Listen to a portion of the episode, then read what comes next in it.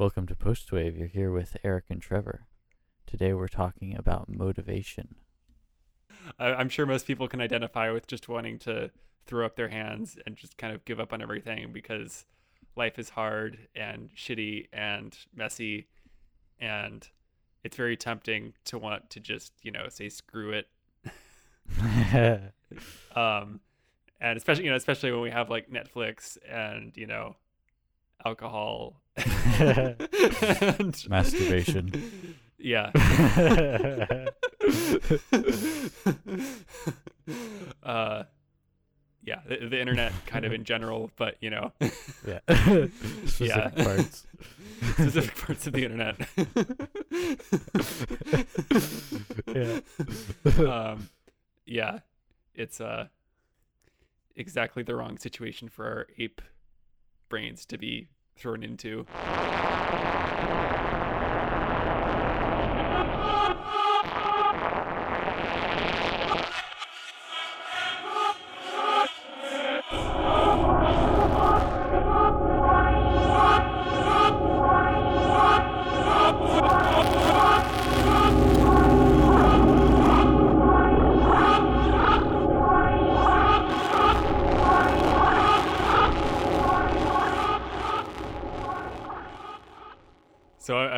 curious. This uh, this book, The War of Art. Um, you said our old our old teacher Carter Pann uh, recommended it to you Mm. when you were taking lessons with him. What, what were like the the circumstances? Circumstances was I wasn't doing my fucking composing. I, I was curious if it was like if you like weren't bringing in enough music every week. Seems like something Carter would like. a- a- Yeah. yeah. I, yeah, I mean, there's definitely a lot of resistance, as Steven Pressfield puts it, to, Mhm. toward actually doing my work. And it, it's such a, a weird conundrum to find yourself in because you're in school paying a lot of money to be in this place to learn how to make music better Mm-hmm. and then like wanting to make music and then not being able to encourage yourself to actually do it ever Mm-hmm.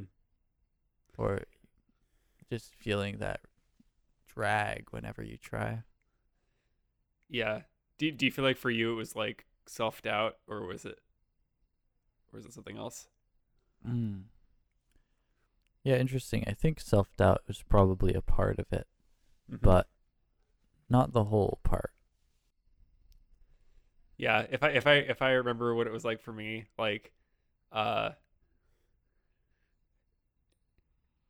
it wasn't even that I would like write down things and then think they were shitty. It's like I would think of them and then not write them down because I thought they were shitty. And oh, just yeah. kind of get, you know, just get stuck there with like nothing is good enough or like, you know, mm-hmm. I would like, yeah, not not think of think of things and then think they were not good and not write them down. Um and it would just kind of be like this vicious cycle of of of like not writing things down because I didn't think they were good enough and then getting bummed out because I didn't write anything down and you know, just like it would just kind of stagnate. mm. yeah i definitely Mm. did feel that sort of vicious cycle as well Mhm. Um, but to me, I don't think that was the main source of resistance for me. I think, and I'm not entirely clear exactly what it was, but mm, Um yeah, it's that dichotomy between the person you want to be and the person you are, and the effort that you put in. yeah for me for me i always i like i, I know I, I like to hike a lot um although I, I don't do too much of it anymore because i'm in texas where it's like flat and and hot but uh, but like that feeling when you're you're like climbing a um i say climbing a mountain although you know i haven't really climbed mountains mountains but you know climbing climbing some kind of getting to a peak and you can see where you're going and it and you can see that you're getting closer but it just still seems so like impossibly far away Mm. and that you just keep going and going and going and you're still not there you can still see you can still see like how far you have left to go because you know you can directly see it Mhm. um I don't know, that, that's kind of the analogy I think about a lot, and it can be kind of kind of depressing. Depressing. Why? Why? I don't know. It, it just it's just like uh it's a very like visual, visceral representation of just the amount of work that is necessary to get to where you want to be. Mm, okay. But yeah, doesn't that kind of speak to our mentality about work then as a culture? Because work it in itself doesn't have to be a bad thing. Yeah, and I guess so. So my and the way I look at it is, yeah, like if someone like put it out for me that yeah, you just have to sit down in your seat and like do this work, like you know whatever, do these programming exercises, practice these pieces, you know, list, pra- transcribe these solos, whatever, um, you know, do it, and you will, you know, at least you know even like ninety percent guaranteed to get to where you want to go. I'd be like, great, I'll do it. But but the problem for me is like, one, knowing where where I want to go, and then two, like being sure what path is going to get me there. Mhm. Like if I if I knew I was like on the right path, like like you know when you're on a hiking trail, right? You just know if you keep putting your feet in front of each other, you're going to get there. Mm. But in actual life, it's like you know if you have this goal of you know doing AI research or or you know being a professional musician, it's it's not so straightforward a path, Mm. and there there are lots of ways to get there. Yeah, that's a great point. And Yeah. maybe you're not even sure if that's where you want to get, but you just decided that because where else are you going to go? Yeah, exactly. because because you know uh uh you know if you're if you're a lucky person you're born into like you know a middle class or you know a, a family where it's it's basically guaranteed you can go to school for whatever you want Mhm. that you have just you know every option available to you at that point and even after that you still kind of you know your options are very open and uh that can be pretty paralyzing i think Mm. Yeah. So we're drawing a lot today from the book The War of Art by Steven Pressfield. This book is a small sort of kick in the butt about why you're not doing what you want to be doing. And it champions this theory about what it calls resistance, which is this sort of inexorable force that is in opposition to our intention. So let's say maybe I want to take up a course of yoga. I've been planning to do yoga for a long time. I think that would be a great thing for me, but I just never got around to it for month after month after month. Why? It's because of resistance. Right? I want to pick up an Mhm. instrument. Why don't I ever practice? Why don't I ever write the music? I'm at school for music. Why am I not writing music? mm-hmm. It's because of resistance. Mm-hmm. How how do you feel about this idea of resistance?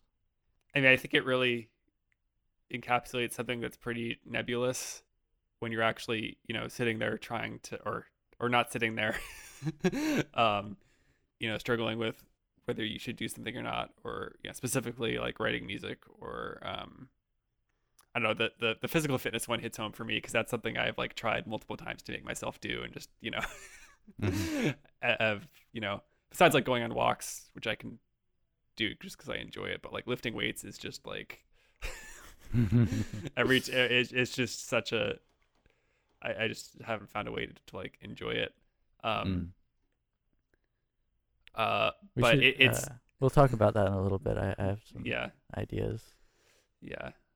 But what, what he says about you know it'll it'll try to convince you it'll do like everything in its power to try to convince you that you should just you know give up and you know when you're the closest is is when it's gonna try the hardest you know when you're when you're that close to you know actually breaking through is when it's gonna you know give you every everything it has to try to get you to stop Yeah. is yeah Let, let me read a, a passage from the book.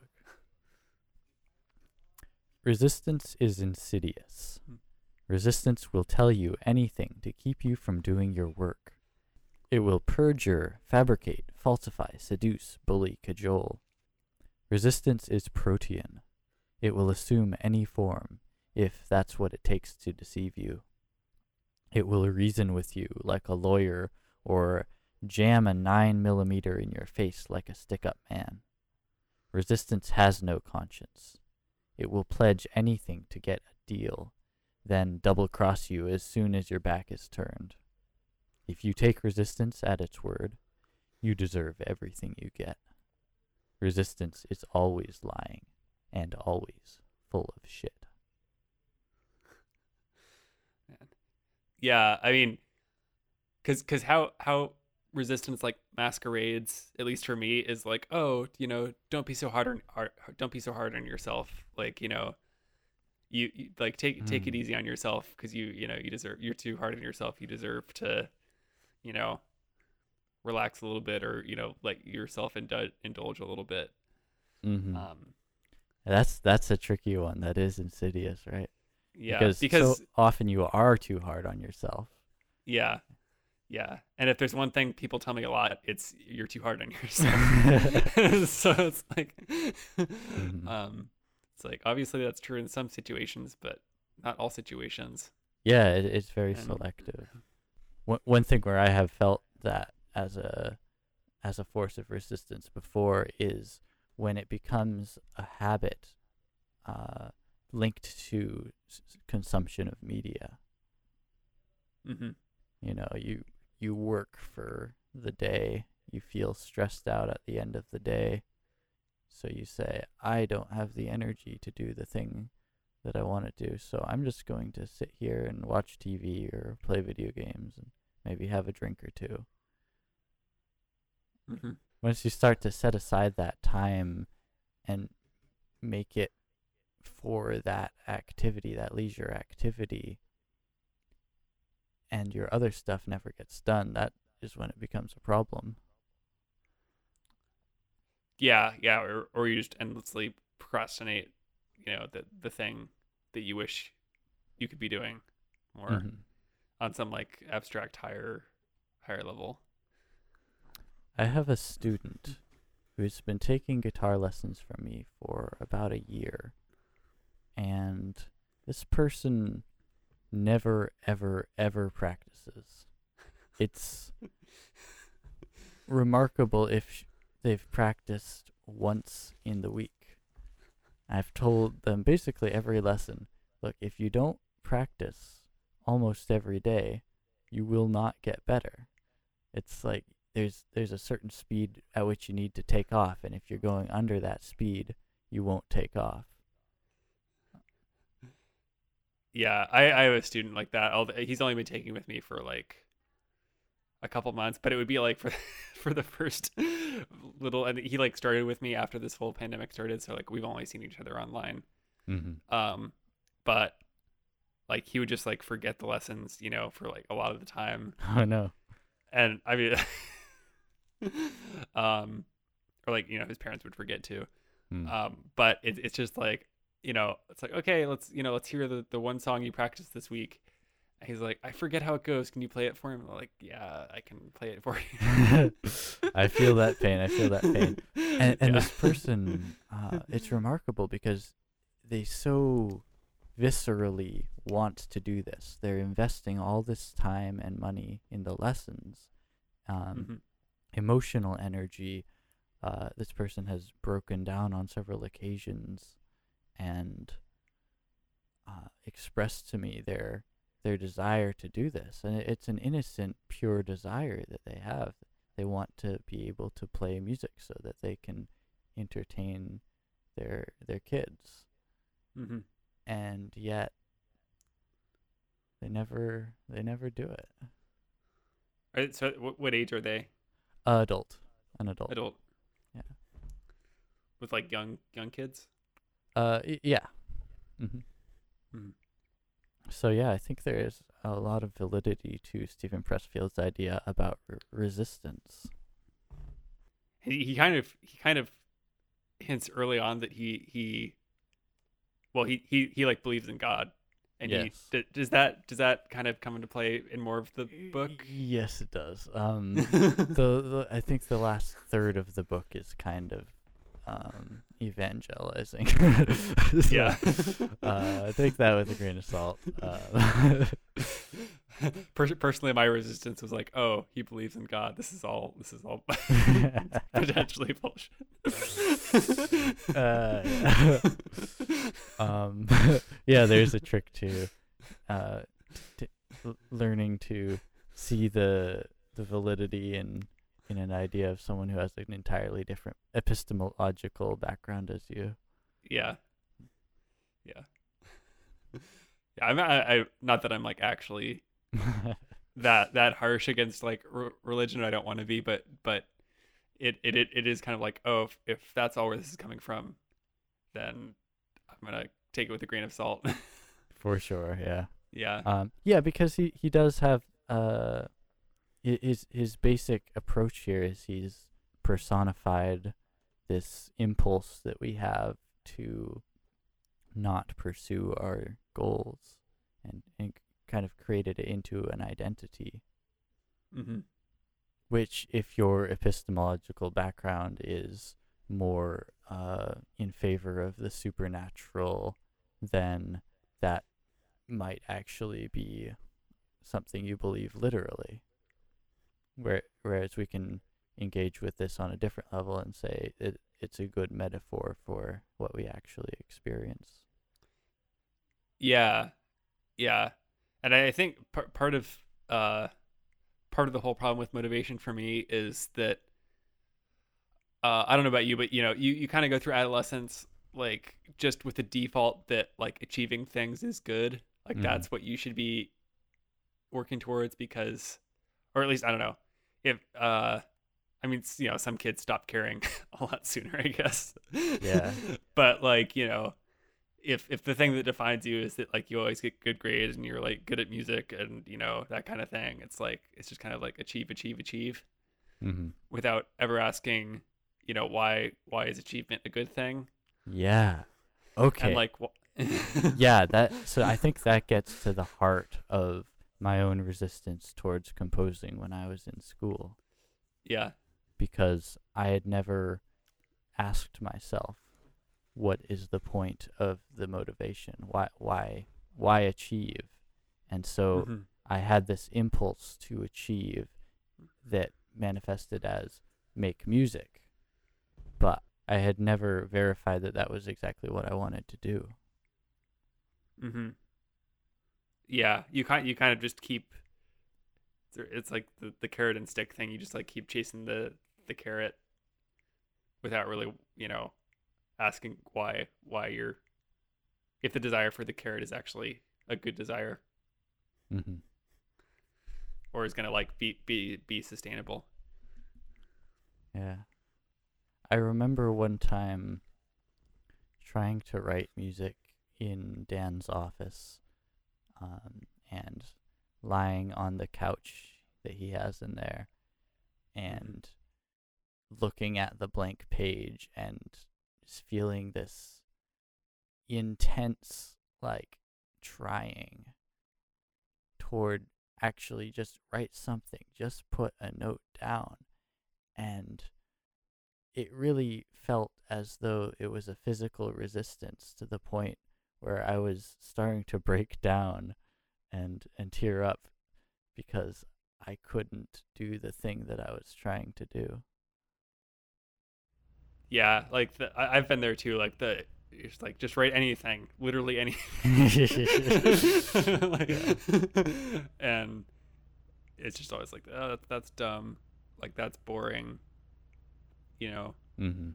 And, and this is part of the problem with like like contemporary music because it's like, oh well, if you're even thinking about just like notes, then you're just completely off on like the path of like being boring and you know like if there's not like you know five extended techniques happening at once and you know like you're not using uh, yeah. microtones. yeah, that's another big source of resistance is snooty ass fucking peers. well, I don't know if I don't know if it's it's not necessarily the snootiness. It's just the again like the uh just there's so many options that it becomes paralyzing. Yeah, or, or or the sense of snootiness anyway. The the Yeah. idea that people around you have certain expectations of you, even if they don't. Yeah. yeah, there, there's just always like a like a, a better idea that's out there, and I don't. I, I'm someone who like I, I feel like a lot of times when I'm writing music, I I just go with the first idea that comes to me. hmm Like you know, I think that's totally valid. and then I'll like you know I'll go back and revise it, but very rarely I'm like, okay, I'm gonna write this like five different ways, and then I'm gonna choose the best one. It's like, nope, I, I wrote it one way. Yeah. I think it's pretty good. I'll, I'll come back and change it maybe, and I don't come back and change it. uh-huh. Well, I think that's actually super valid. Um, yeah, my aunt Jennifer McCurdy, who is a pretty well-renowned potter, has a philosophy that creating art is an iterative process, and you create a work of art, but th- the art isn't that particular item. The art is your progression over time, that the idea that evolves through you. yeah. There, there's definitely something to be said for for you know do, doing a bunch of a bunch of different iterations without you know uh without laboring too much over like the individual decisions. Mhm. Um, I, I just get the impression for me it's like it's slow, and I'm just still going with the first thing that you know comes to my mind. Yeah. It's not that I'm like like powering through you know like a bunch of a bunch of different like pieces all in a row. Mm-hmm. So let's talk about dopamine. Yeah. How do you think dopamine pl- plays into motivation? Uh, so I mean, I like personally, I, uh, it kind of kind of it kind of goes back to what I was saying about um, you know, if if I know that I'm on the right path, then I can just keep going Mm-hmm. because like every step that like you know if i'm like for example like i was going through like a, a Py- python tutorial you know book where you know in the beginning it's it's basically like uh well there's like you know teaches you the different parts of the language and then it's like your first project and you're basically just copying lines of code right mm-hmm. and trying to understand how they work and it's like it's a you know it's a little hit of dopamine every time i copy the lines and feel like i understand what's going on you know and then i can move on to the next one so like if if if it's a pretty clearly set out task with you know different kind of benchmarks then i feel like dopamine uh plays a plays a pretty important role but when it's when it's kind of this wide open field of oh crap i don't know which one of these like 20 options to take Hmm. and this is going to take a, a ton of time and probably a bunch of you know trial and error and uh that then i feel like dopamine loses its power a little bit if, if you're if you're used to if you're used to kind of the instant gratification that you get from you know media Mm. and stuff 'Cause it, dopamine should should work for those kinds of tasks but because we're so used to it being in a very like uh like guaranteed way Mm-hmm. like instant instantly guaranteed way it's it it kind of fails on those those like longer Yeah, so the dopamine system is susceptible to reward hacking. yeah Can you talk about reward hacking for us? reward hacking yeah so um reward hacking is something that comes up a lot in conversations around ai um, and ai safety. Any artificial intelligence system will have something called a reward function which basically tells it um, you know what things are good and what things are bad on a very you know coarse or fine grained scale hopefully fine grained. But uh you could uh i'm trying to think of an example.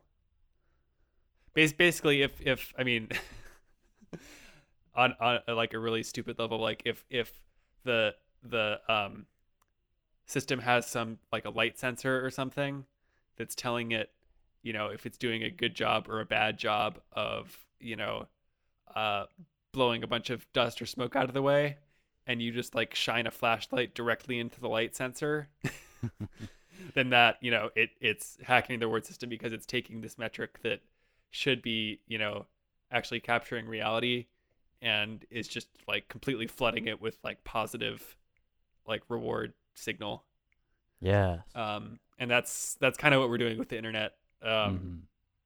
uh and our smartphones and and porn and and sugar and all that stuff is is just you know taking our, our brain's natural reward function that would have been you know totally fine if we were out in the wild you know only seeing like four or five potential mates in our entire life, or you know, never tasting anything sweeter than like a carrot. I is, is I've heard that's like that's kind of uh, potentially what it was like for our ancestors. oh God. Although I don't know, like there must be like berries and stuff that are you know sweeter, but Mm. um, still like n- nothing close to like you know processed sugar or Yeah. like chocolate ice cream or anything like that. Christ. yeah, so we're so flooded with the reward that we don't need to pursue the challenging, expensive Mm. tasks to get a small amount of reward from those. hmm And so when this happens, I think there's kind of a snowballing effect where we get drawn into this state of inefficacy. Hmm You know, when, once you're once you're rewarded, once your urges have been satisfied, you have no impulse to act whatsoever um, to achieve any goal or produce any work. hmm Yeah, because our, our, our brains evolved in a in a in an environment where basically you were only motivated motivated by like food or sex or desire to keep warm or just you know keep from dying. Mm. and if and if all those things are are satisfied, then your brain can very naturally just just decide that everything's okay and, and Mhm. you should just you know chill out. Yeah, and so all other interests of self growth and actualization become irrelevant Mm-hmm. because your only goal is to get that flood of dopamine. Mm-hmm. I think it's interesting if if uh so have you heard of this book The Denial of Death No. by Ernest Becker? I haven't I haven't actually read it, but um Oh, good. I, I know our, I know our fr- I know our friend Alex has read it, and um, I've I've just heard a lot of people talk about it. Um, but the the punchline is that basically everything we do is motivated by our fear of death and our our fear of uh, the impermanence of life, Hmm. and um, and I think that's that's really important to keep in mind when we're when we're talking about motivation. Interesting. Um, can you back that up at all? Yeah, let me try. It would have helped to read so, so I mean, so well, well, there's, I mean, there's, you know, uh, uh, for example, like you know, wanting to have a successful career is is kind of an expression of that because you know, having some impact that goes on beyond your life is a way to kind of overcome your your impermanence and your death, right? Hmm. Um, Hmm. and same thing with same thing with having kids. Like you you want your impact to to last beyond uh when you die. Hmm. Maybe, maybe. Uh, I think there's there's some fallacies to watch out there though, because this puts me in mind of the book uh, Meditations by Marcus Aurelius, his compilation of books, and he, this is a Roman emperor, thousand, two thousand years ago, um, and he has this really remarkable perspective of life and generations of people rising and falling and being forgotten and he, he talks about like Alexander the Great being just as dead as his chambermaid. Mm-hmm. Uh, yeah, so there's like a certain ripple that goes out, but eventually all of the people and all of the things that you influence will themselves have died. Yeah, yeah, and I think I think again I haven't read this book, but but I think part of the part of the punchline is that you do better to to recognize that that you can't really overcome you know your impermanence and you Yeah. do better to, to focus on on the here and now Absolutely. I agree 100%. Um, Because that that leads us to your dichotomy then of are you doing it to survive? To, to if you're doing it to survive, yeah, that's the same as saying you're doing it to avoid death or fear of death. But if you're doing it to thrive, then that is you're doing it as a celebration of life. Mm-hmm. Yeah, and I think I think it's harder to get to that point than most people would assume. Yeah, why is it so hard? That seems like it should be the natural thing, but it's really hard. Yeah. And it, it feels like it should be well within our ability too, right? Yeah, I mean, I think I think part of it has to do with um, I mean, the fact that we're not living in like a hunter gatherer society where we're not occupied 100% of the time with you know just surviving and Mhm. uh you know t- tending toward basic needs because i think there have been some studies done that show like people in you know in general people who are in those situations are are happier overall like i mean they don't have as many you know addiction problems or you know Mm. um Yeah. stuff like that and it's and it's not not to like you know uh uh make it sound too idyllic because you know like there's there's things that are definitely less good about it but there you know Yeah. but but in terms of just like straight up mental health I, i'm thinking you know in terms of like shorter life lifespans and that kind of thing but in terms of of of just like overall mental health people i think are are tend to be better off yeah, we have a sort of a culture of inactivity where the pursuit of comfort is idealized. Yeah, yeah, and again, again, the things that we're we're supposed to be striving after, like like achievement, are are are kind of decoupled from what our brain naturally wants to, or naturally was you know evolved to to um, optimize for. Yeah. Um Yeah, so if we have if we find ourselves in this culture where there's this disconnect, you sort of get this sense that there's something wrong. Do you ever feel that? Like the the world, your mind, the people around you could be doing so much better, so much more, but something's out of whack and we're not making the best out of what we have. Oh, like every every day, Right? yeah. It's this Yeah. horrible nagging sensation in the back of your mind. You I think a lot of people, myself included, are unaware of it most of the time, but it's there and whenever you look, you'll find it there. Yeah, and, and it's hard because it's it's somewhat sophomoric. You know, like oh, why can't all the billionaires just you know donate all their money to solve world hunger and, and you know cure all these diseases and you know solve poverty and and no one have to work anymore and you know, uh, Yeah. but but there, there's there's something between that where you know we're not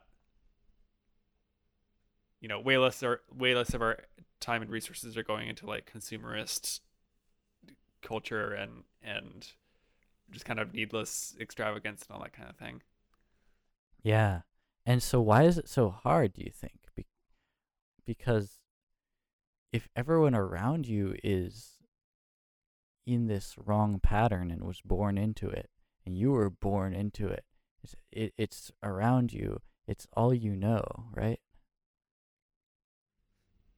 Mm-hmm. It's like how people who are born into abusive or dysfunctional families and relationships tend to impart that same energy onto other people that they meet later in life. It's because that's what they know. They thought that was just how it is. Yeah. Yeah, it's it's hard to.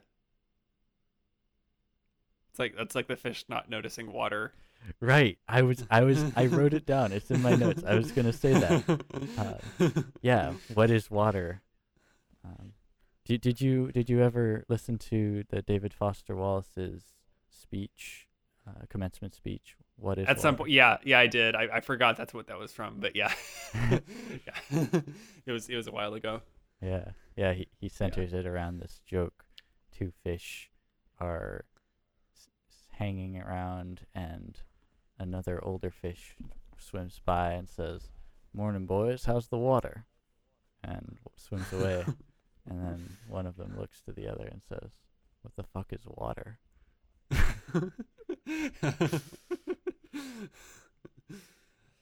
yeah.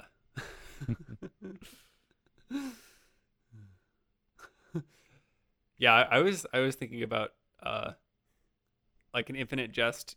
Uh, a lot of it is about um like d- dealing with the burden of, of talent and like the dealing with the burden of potential. Yeah. Yeah.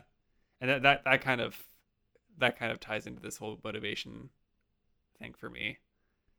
Interesting. How so? Well, like like uh so like I mean I know if I had, you know, stuck with the like academic composer thing, you know, I could have like gotten a master's degree, doc- gotten a doctorate, you know, gone to a bunch of fancy festivals, you know, um maybe have made a career of it. Um I mean same thing with just like playing music, you know, I I know if I if I actually, you know, like put in the work and you know, just just kept kept at it, I could I could get I could get somewhere, you know. Not that I would, you know, be like rich and famous or whatever, but I could, you know, I could make it happen. Mm-hmm. And uh and then it's like, well, if if uh if you don't make that happen, then like that's on you for not, you know, uh or I would I would know it's on me for not trying hard enough or like not, you know, putting in enough. Mm. Um, and I, I kind of, uh,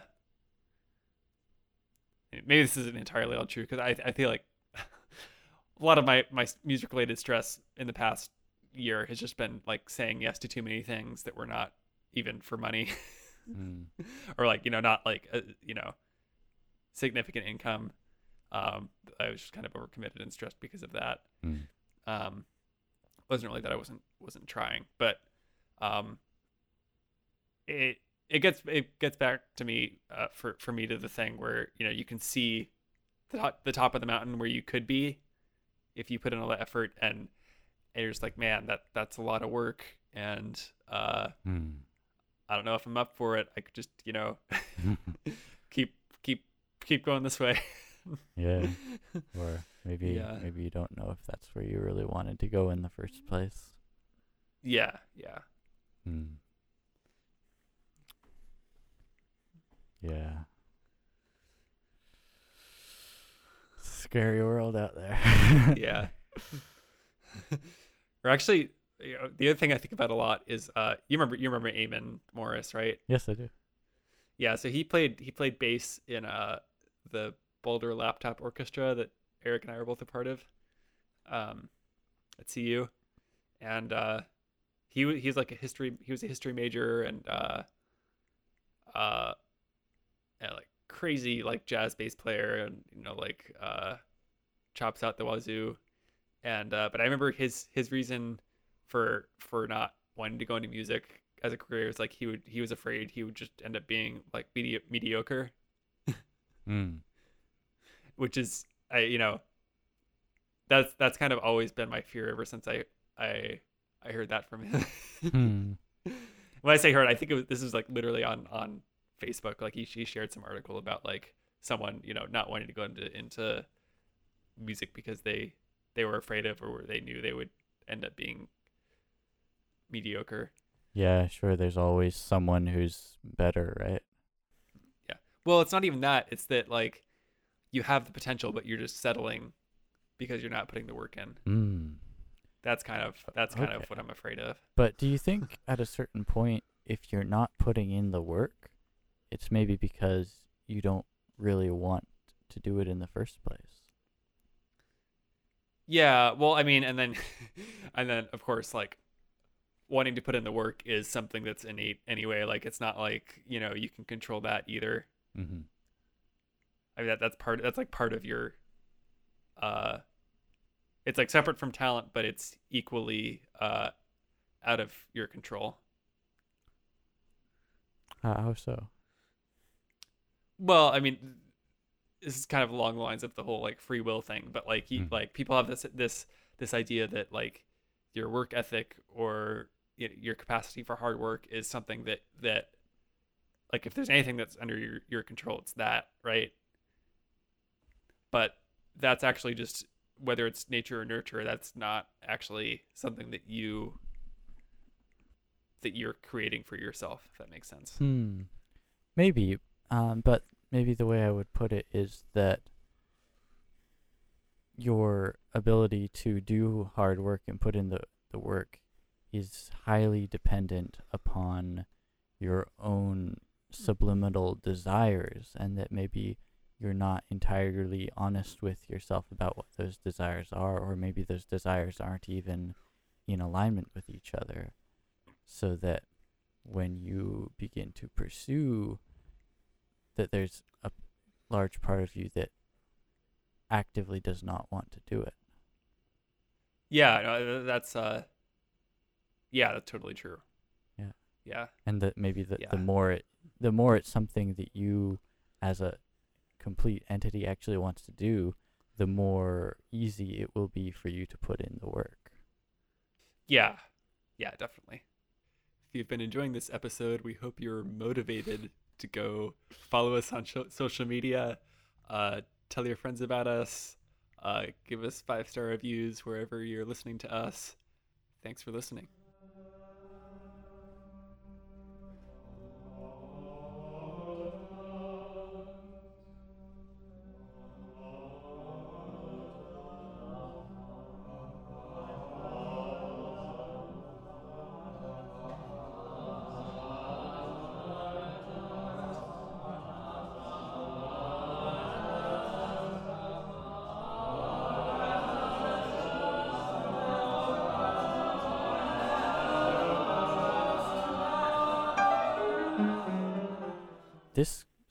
To tie into a slightly less dark part of this discussion is what is actually what what it's like when you know that you're doing the thing you want to be doing. What because we've we've both gone down a long path of putting in a great deal of effort into music or other things as well. To get to that point, we have to have wanted to, right? Mm-hmm. And for me, that begins with this original moment of inspiration, of this idea that comes unbidden to me of this is a thing I could do. And there's that one instant where I can seize that idea and say, yes, I want to pursue this, or I can let it go. And if you grab it and you say, I want to do this, if you mean that, if you're not lying to yourself when you say that, then it will happen. You you will make it happen. It's like a fire that sparks within you and just keeps burning for as long as it possibly can.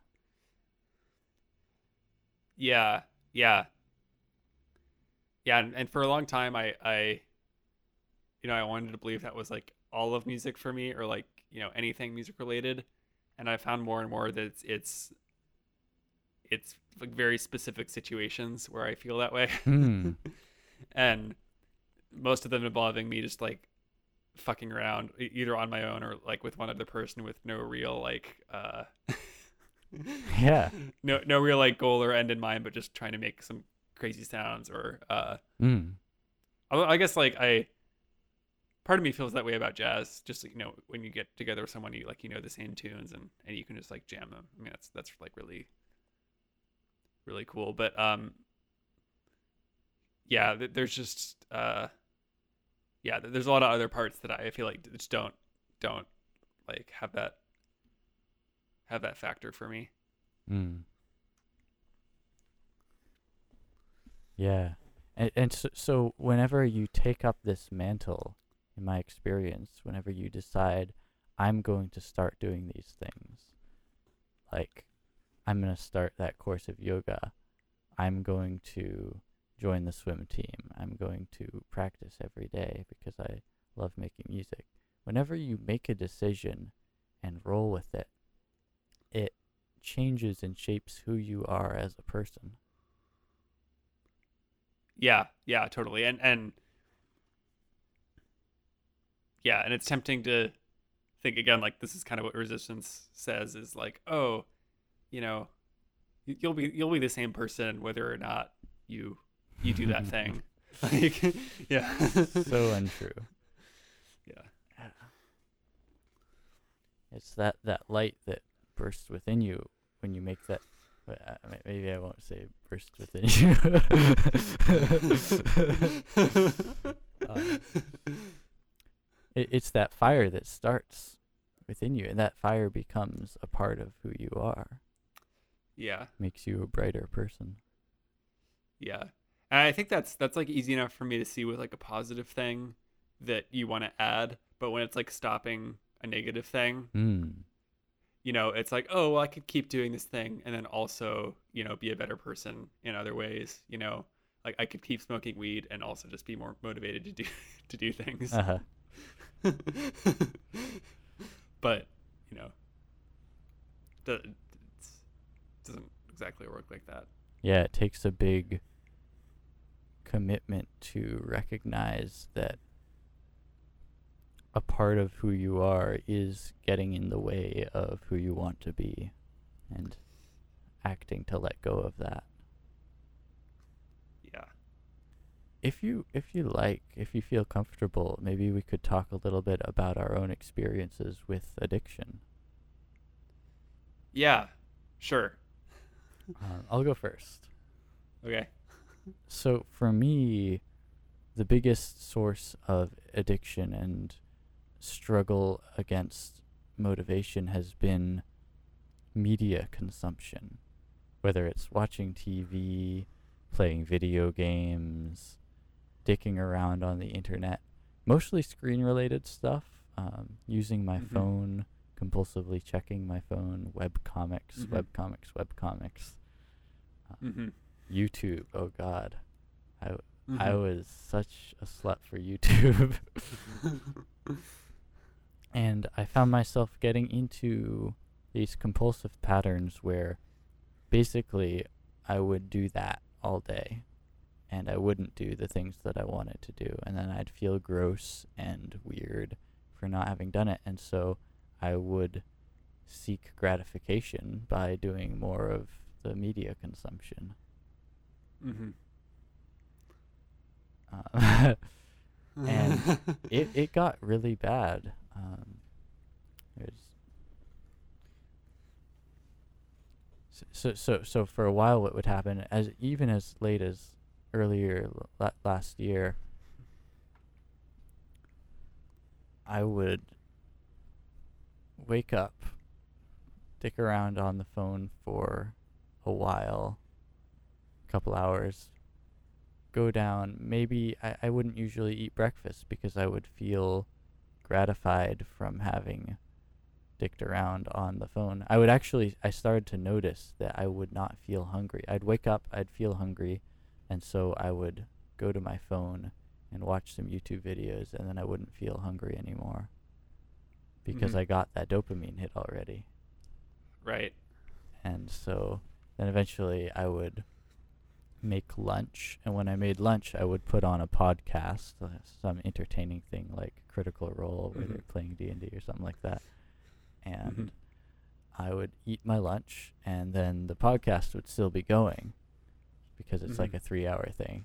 And so Mhm. I would start playing mindless video games like Tetris and other boring shit just to keep Mhm. my fingers and my mind occupied while I was still following the story, Mm-hmm. and that would lead me until dinner time. yeah man it's such a it's such a double-edged sword with like youtube and podcasts because like there's a lot of great content out there that's like genuinely educational but like even if you're watching that you can still or listening to that you can still just be using it as like a crutch or as as like a just kind of like a numbing thing yeah, yeah so true. And so so it's, it's so so true because what happened was several months ago, I was watching uh, YouTube, I was watching the Wintergatan Marble Machine X project, which was maybe my favorite thing on YouTube. It's this really cool Mhm. musical contraption thing that this guy was developing to play music and it had marbles going down chutes and stuff. And Mhm. every week he'd put a new video about the new part of it he, that he added, and it was really cool view into the engineering process and all the things that you could do if you put your mind to it. And he had this Mhm. one episode where he said, "Hey guys, I started doing a dopamine detox. I'm not going on Facebook. I'm not checking my phone all the time, and I've been way more productive. And look, look at all the stuff I did." And so I said, "Oh shit, I should do that." and that video was the last one I watched on YouTube for my entertainment. wow. And how long ago was that? Several months. Yeah. Wow. And so I, I Man. yeah, I made myself a set list of rules of things that I could use the screen for and how often I could check my phone every day and I've mostly Mhm. stayed to it or not Mm. too far off from it Mm-hmm. and I've been so much more productive and had so much more time and energy and motivation to pursue the things that I actually want to do. Man, that's awesome. Yeah. Yeah, I, I wish I could have that kind of commitment. Well, I don't think I don't think for me YouTube turns into that kind of thing. Mm. Like I feel like it's it's more like it's literally just whenever I'm eating, I like to be watching something on YouTube. But like other than that, I don't. I tend not to just like watch like video after video after video. Mm. Um, um, but yeah, but yeah, good good for you for like uh, cracking the whip. You know me, I like to crack whips.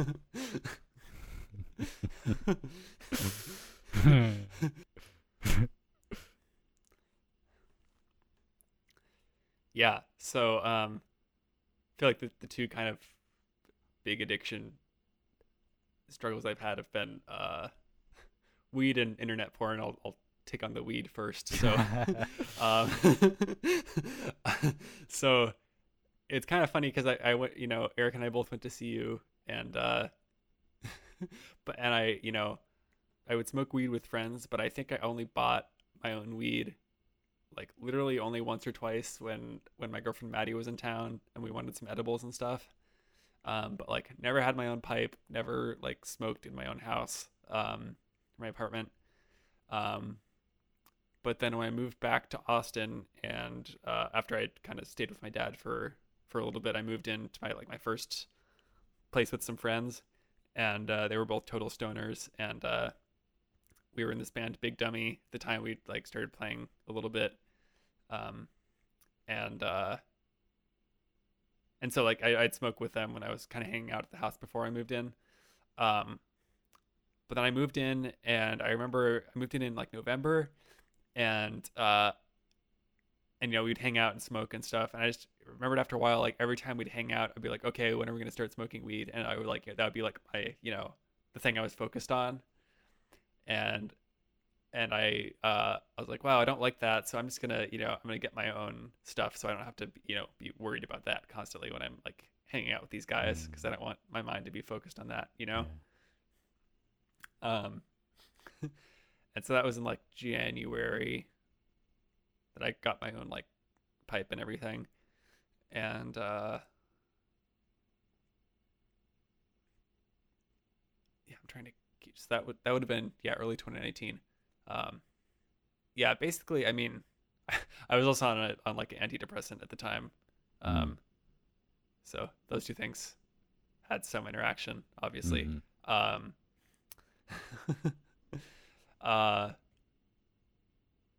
but I, I basically kept, and for, for me, it was, uh, it was super tied to like creativity and, uh, like my, my thing was that, oh, I'm, you know, I'm, I'm controlling it because I'm only using it, you know, uh, like to quote unquote be productive, which in the beginning was true. Like I, you know, I'd like, oh, I'm gonna get high and then like, you know, sit down at the keyboard and record a bunch of crazy stuff Mm. or like, you know, do a bunch of crazy stuff with this Max patch and, you know, record or um, you know, stuff like that.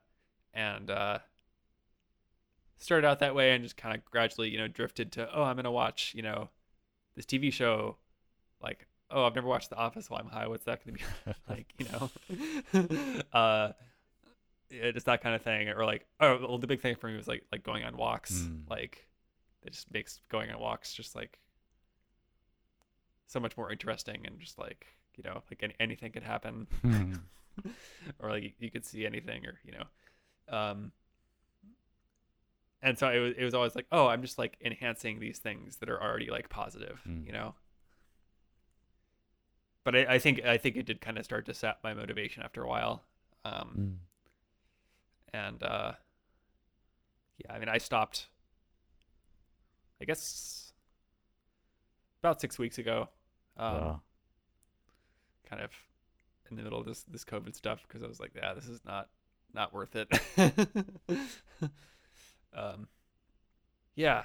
Um, I think I mean, I still tell myself like if I get it, if I get COVID and then I'm fine, then I might go sp- back to smoking. but um, but it's it's been it's been it's been a good like detox experience for me. Mm. Um, regardless. Um. Uh so yeah, then the, the porn thing. So that that like, I don't know. I I I really only really got into that like. I feel like it was like, the summer after my freshman year. Mm. Like only really got into it then, and uh, it's just the thing where where, you know, everyone everyone you know, will tell you like, oh yeah, it's not realistic and uh, that kind of thing. You know, like it's all airbrushed Yeah. but but for for me the, the the thing is more like um it's just like instant like whatever you want in you know the most like concentrated you know most like stimulating form you know Fine, fine choice of words there. um and you know it, and it's and uh it's it's exactly the reward hacking thing Mm. where um you know your your brain is primed when you see like a new potential mate to like totally spike your arousal level right and if you can see like a pot- potential new mate like every you know minute or every two minutes Mm, right. right um by just kind of cycling between things uh and that's you know it's gonna gonna spike it um and that just totally you know uh throws your whole system out of whack wow. um so yeah that's that's been kind of my experience with that um Have you decided to stop looking at porn? Uh no I mean, well, but here part part of the problem part, part of the problem is that like I, I forget where I even heard this, but like, um, that you know, you have to have like a superhuman level of as as like a adolescent male living now, you have to have like a superhuman level of of self control and discipline to to not do that. You know. Yeah, and then so your resistance tells you, so why bother, right? Yeah. or well it, well it's also it's also like you're being too hard on yourself like that's that's kind of the Too hard on the line. yourself.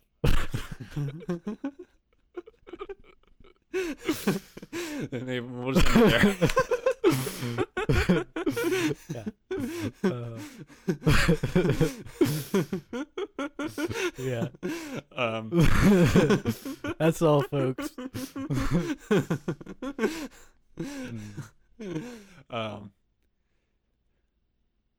yeah um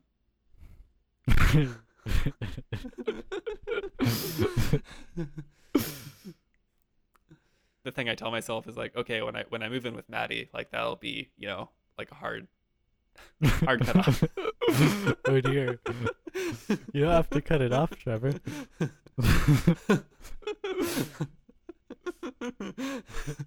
um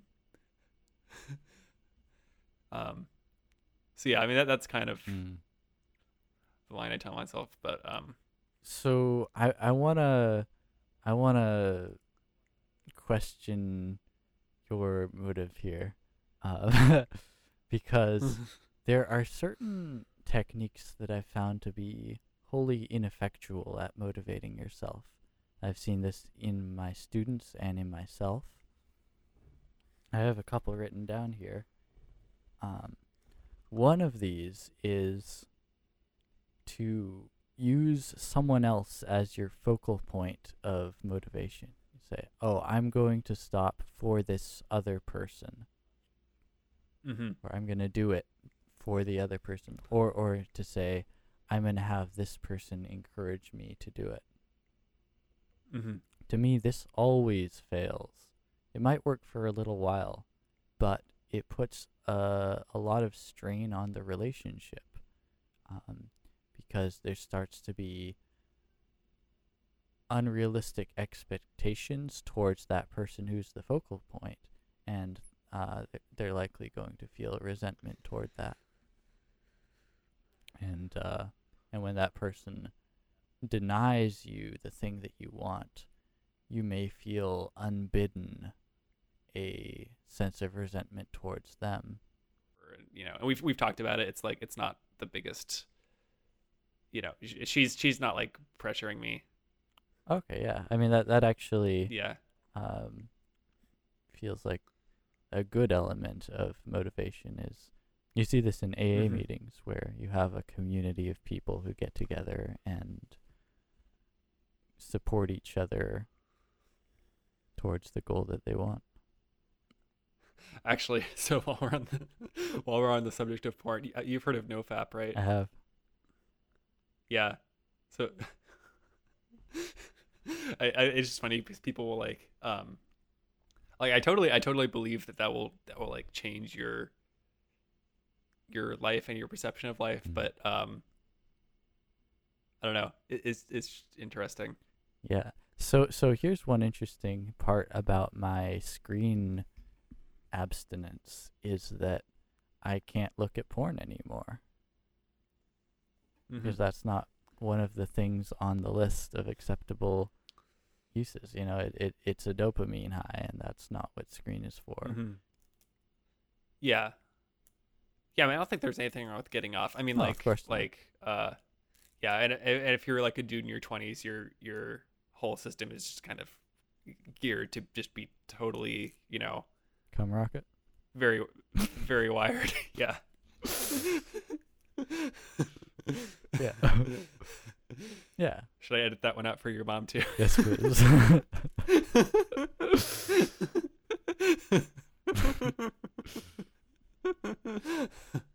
yeah, there's definitely nothing wrong with getting off, but I just thought it was Yeah. it was interesting that without the porn as an option, it was just this. Huh. I guess I I didn't really want to do that anyway. Yeah. Yeah. That, that can definitely be true. Uh, so another ineffectual mean of motivation is uh, maybe you can relate doing something because you think you should.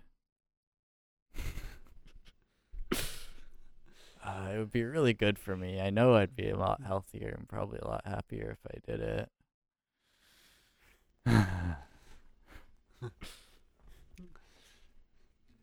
Yeah. Doesn't work.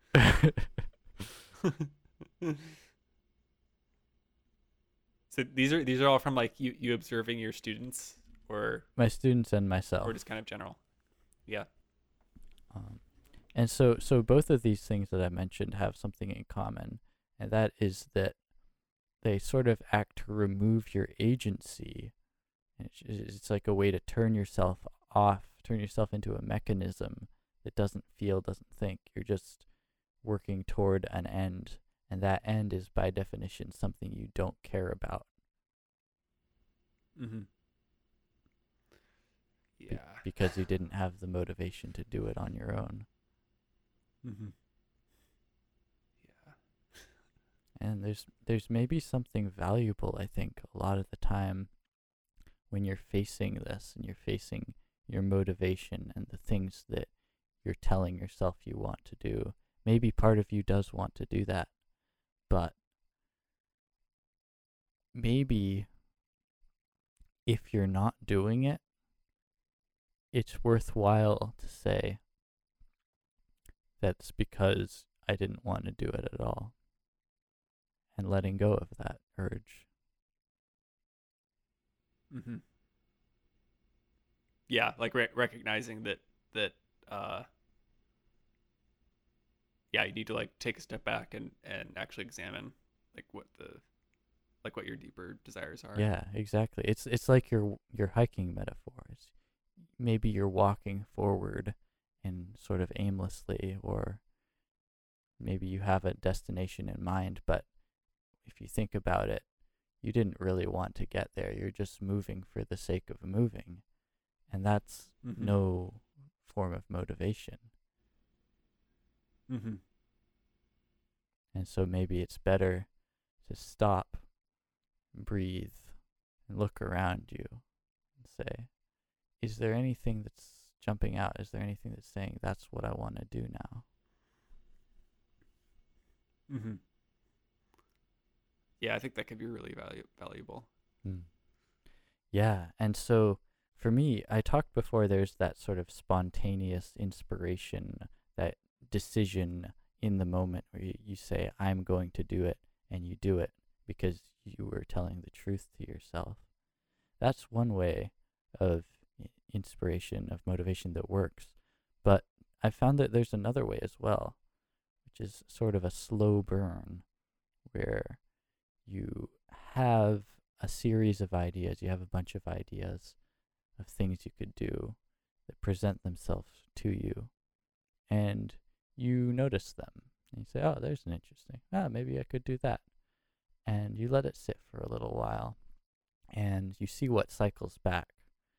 And the things that you want to do more than anything else will begin begin to cycle back with more and more insistency.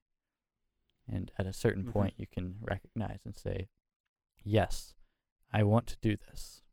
You know, it's something that's piercing through the layer of inactivity, the layer of resistance,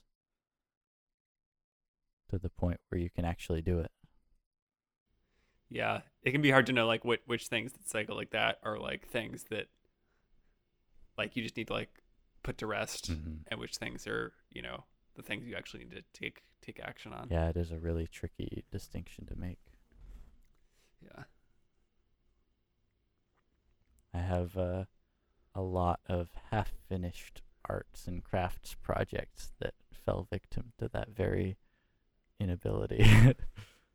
Yeah, I mean you have to have some unfinished stuff to have finished stuff. yeah, I suppose so. Yeah, it's sort of, sort of trial and error. Yeah.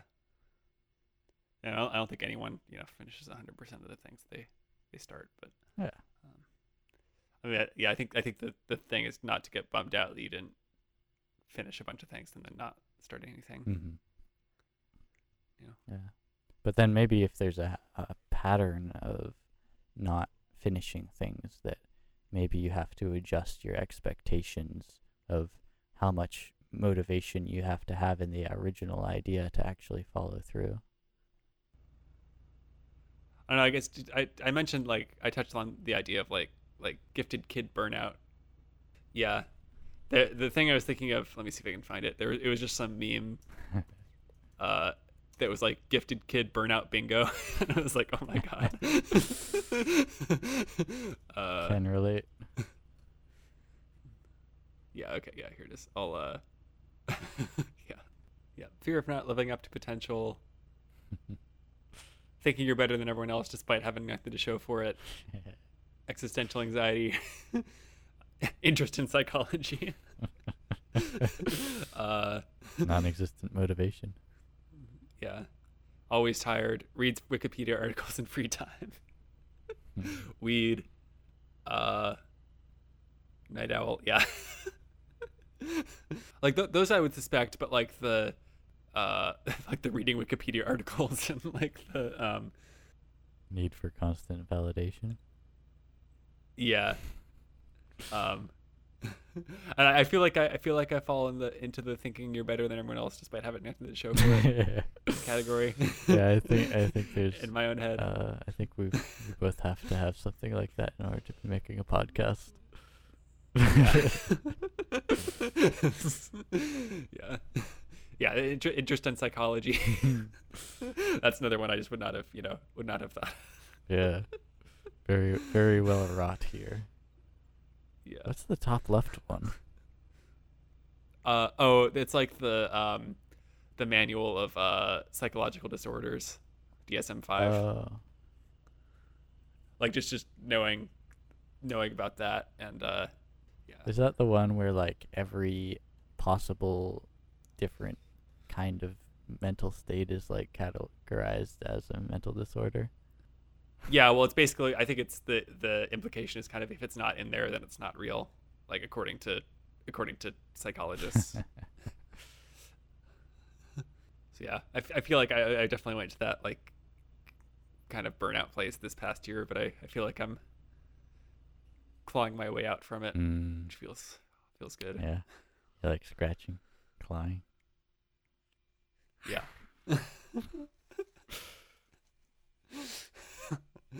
Mm.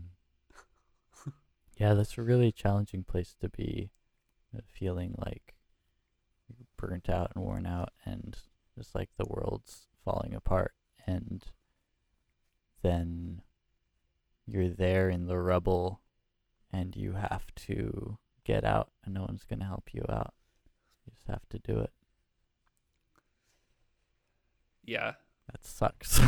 yeah it's yeah and it's like and it's like that's what people mean when they say like being responsible for yourself and you know like taking initiative and and you know like standing on your, your own two feet but when you when you get there it's like jesus like this is like i i understood on some abstract level this would be hard but now that i'm here it's like fuck yeah, and maybe it didn't have to be that Yeah. hard.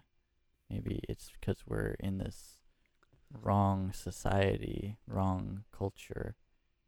And maybe if we had a supportive community that we wouldn't have to face that alone. yeah i mean I, I lay a lot of the blame on on capitalism just for you know making it like a dog eat dog world where if you don't you know find some way that you know makes you valuable to society and also makes you want to just not give up on everything then you're you're just kind of uh Yeah, not worth anything I don't know. I I think a lot of people rap on capitalism and it definitely has significant faults, but I think you face the same problems in basically every political structure that's ever been devised. yeah i mean maybe maybe not capitalism like pure capitalism but like American Free market. capitalism yeah Yeah, I mean, but like communism, you face the same disillusionment and lack of community in, in communism, fascism. But, i mean i'm i'm imagining you know like something like ubi ultimate being possible but infection. have, you- not heard of UBI? I have not. U- Universal Basic oh, Income. Oh, I have heard of that. Yeah. Some, something like something like that that that decouples your like what you want to do to like contribute to the world from needing to like make all your money from it yeah, it's an interesting And- concept. and not being like on the edge of like you know bankruptcy and homelessness and and Mm. uh, all that stuff. I mean, not, not that I'm, you know, in that in that situation, but um, that that's kind of you know the threat Yeah, there's uh, this. you go through life. That that's that's always you can fall that far. you yeah, know? there's there's this sense that you need to justify your existence, and if you don't, you will be squashed out.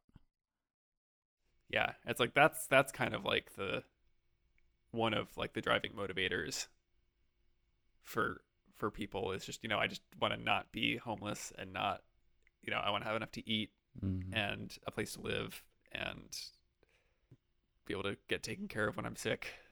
Yeah, absolutely.